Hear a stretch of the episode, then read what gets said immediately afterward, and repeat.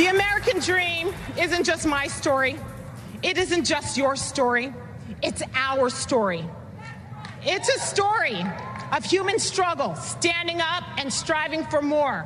Our story has been told for over 200 years with small steps and giant leaps. From a woman on a bus to a man with a dream. From the bravery of the greatest generation to the innovators and entrepreneurs of today, this is our story. This is our America. This is the America we know because we built it. That was Mia Love eight years ago in Tampa, Florida, speaking uh, during the Republican convention. I was very uh, lucky to be there. Uh, I was able to, to hear that speech and see it delivered live uh, uh, and admired uh, the, the, the way she delivered that, the, the strength in her voice and the power of her words. And she joins me now. Representative Mia Love, how are you, ma'am? Hi, Lee. It seems like forever ago, right? That's what I was going to ask. Does, does it seem like a long, long time ago, or is it just a blink of an eye? It just it it does seem like things have moved so quickly lately and so drastically that it just it does seem like a lifetime ago. Um, it's it's odd to me that it only happened eight years ago, but I have to say that even listening to that brings some tears to my eyes because I remember how incredibly nervous I was and how I felt like there was this weight on my shoulders um, to represent Utah well and represent our country well. Um, and I was worried from any everything about everything from you know hair out of place to heels, you know, sinking in on the stage. And then I just remember I felt an absolute calm. And and I remember saying in my head, okay, let's do this. You've got a message to, to deliver. And I did it completely from my heart. Just, I mean, everything went away. Teleprompter went away. Words went away. I mean, it just was something that I felt so very strongly about, and I still feel those same the same way today about our country. Is that the key? Is that the key to a successful convention speech? Uh, doing so from the heart, doing so earnestly, uh, setting aside any of the coaching you may have received ahead of time, or all the uh, where, where, the speechwriters weigh in and they tell you, "Oh, you, you really ought to emphasize this word and uh, give this dramatic pause here." Does it really uh, boil down to to what comes from uh, your own mind and your own heart? It's a really interesting story because we actually had um, Boyd Matheson helped me write that speech, and he says, "I want to make sure that it's, these are your words and it comes from your heart." And he, right before I went on stage, he uh, he said, "So you know what Neil Armstrong said." But do you remember the second thing he said? And I said, I don't. Nobody talks about the second thing he said. Um, you know, everybody remembers one um, giant leap, one small step for man, one giant leap for mankind. And yeah. he said the next thing he said was just like drill. And I said, well, what do you mean by that? He's like, you've done it. He's like, all I need you to do is go out and deliver it with the most sincerity and and um, deliver it from your heart. And then I went out, but I that wasn't the speech that I was supposed to deliver. The speech I was supposed to deliver was at least a minute um, well, uh, they had to cut it down to about. They only wanted to give me. Uh, I think it was like three minutes, and I had like a um, a four minute speech, and I was trying to figure out how to cut it down, and um, it it just happened that Rick Santorum came into the room mm. while I was practicing the speech, and then they told me, and then this guy, and then Boyd said, just tell the speech the way you you've actually done it, and um, I went and recited the speech. Rick was much more important than I was, so they left. The the person that was keeping up the time left, uh-huh. and so I just delivered the speech as from my heart. Um, and they said he said to me, "Well, if you deliver it half as good, no one's going to cut off your mic. So just take as much time as you want." Uh, and so it it actually was a completely different speech um, and it wasn't until, you know, somebody more important than me came into the room that all of a sudden everyone forgot about me except the person that was there. And he's like, I promise you, no one's going to cut off your mic. Just mm. do what you need to do. So I was, well, it was a, it, it was interesting.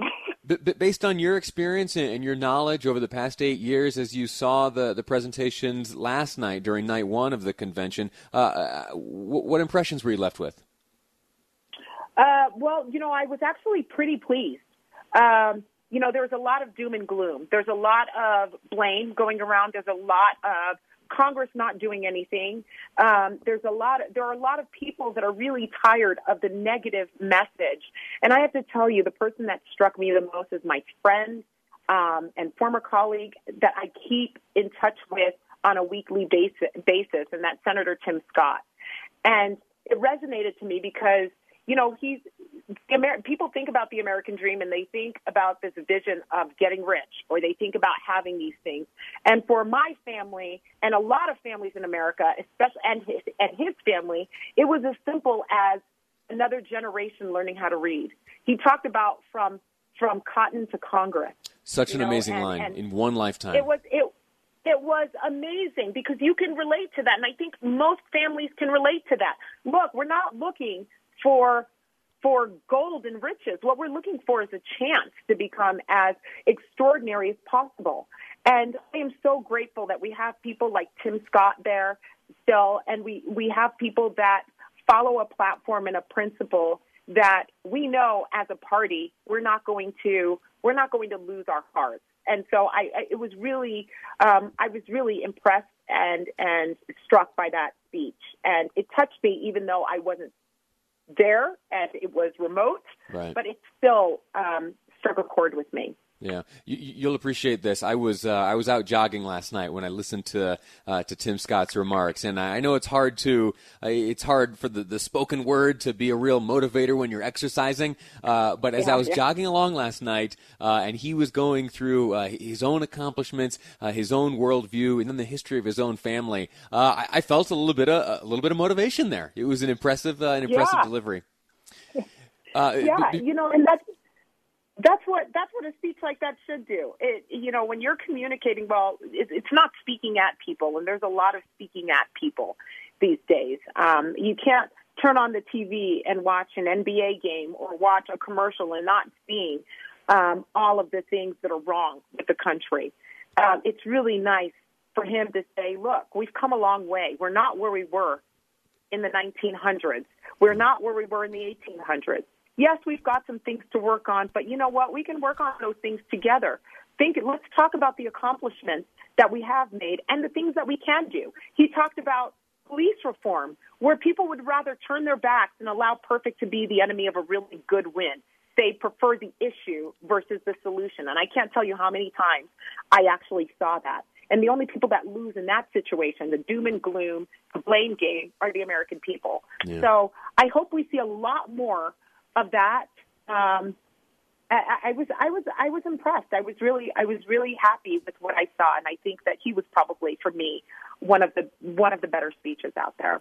One last question before you go. Uh, tomorrow, uh, Wednesday evening, amongst the various speakers to deliver remarks at the convention, uh, Burgess Owens, Utah's Burgess Owens, who's competing right now to occupy Utah's fourth congressional district seat. Uh, he'll be speaking. Uh, presuming he hasn't yet recorded his his delivery, uh, what advice would you give him ahead of that? I would say, first of all, don't record it. Hopefully, it's done live. Um, I, I think that there's a lack of connection when you're when you have it recorded and you're reading off of a teleprompter. The other thing I would say is that when you're speaking truth and you're speaking from your heart, um, people will people will connect with that. Um, you know, I think Burgess. I, I'm really looking forward to it, and he's got a unique story to tell, and I am I'm looking for him to make Utah proud too. Um, just speak from the heart, and that's all. That's all we want is somebody who is willing to get out and get things done for Utah and for the American people. So, Mia, Mia Love, thank you so much for your time. Thanks for the expertise and the experience you bring to this conversation. I'm a great admirer of yours and grateful for your time. Same here, Lee. I admire you also, and I ran this morning in the heat. So, oh, very good. Very good for you. That's the way. Uh, we're going to take a quick break. When we return, two things. I want you to hear some of what Tim Scott had to say. I have uh, some clips where he talks about his family, he talks about his own background, and he talks about the future. I want you to hear all of that. I also want to hear from you. So let me throw out the phone number. It's 801 575 TALK. 801 575 8255. Did you have an opportunity to hear from the Republicans last night as they delivered their night one addresses? If so, and if you have some thoughts, I want to hear from you. So please call. Let's chat. 801 575 8255. Tim Scott and your calls next on Live Mic.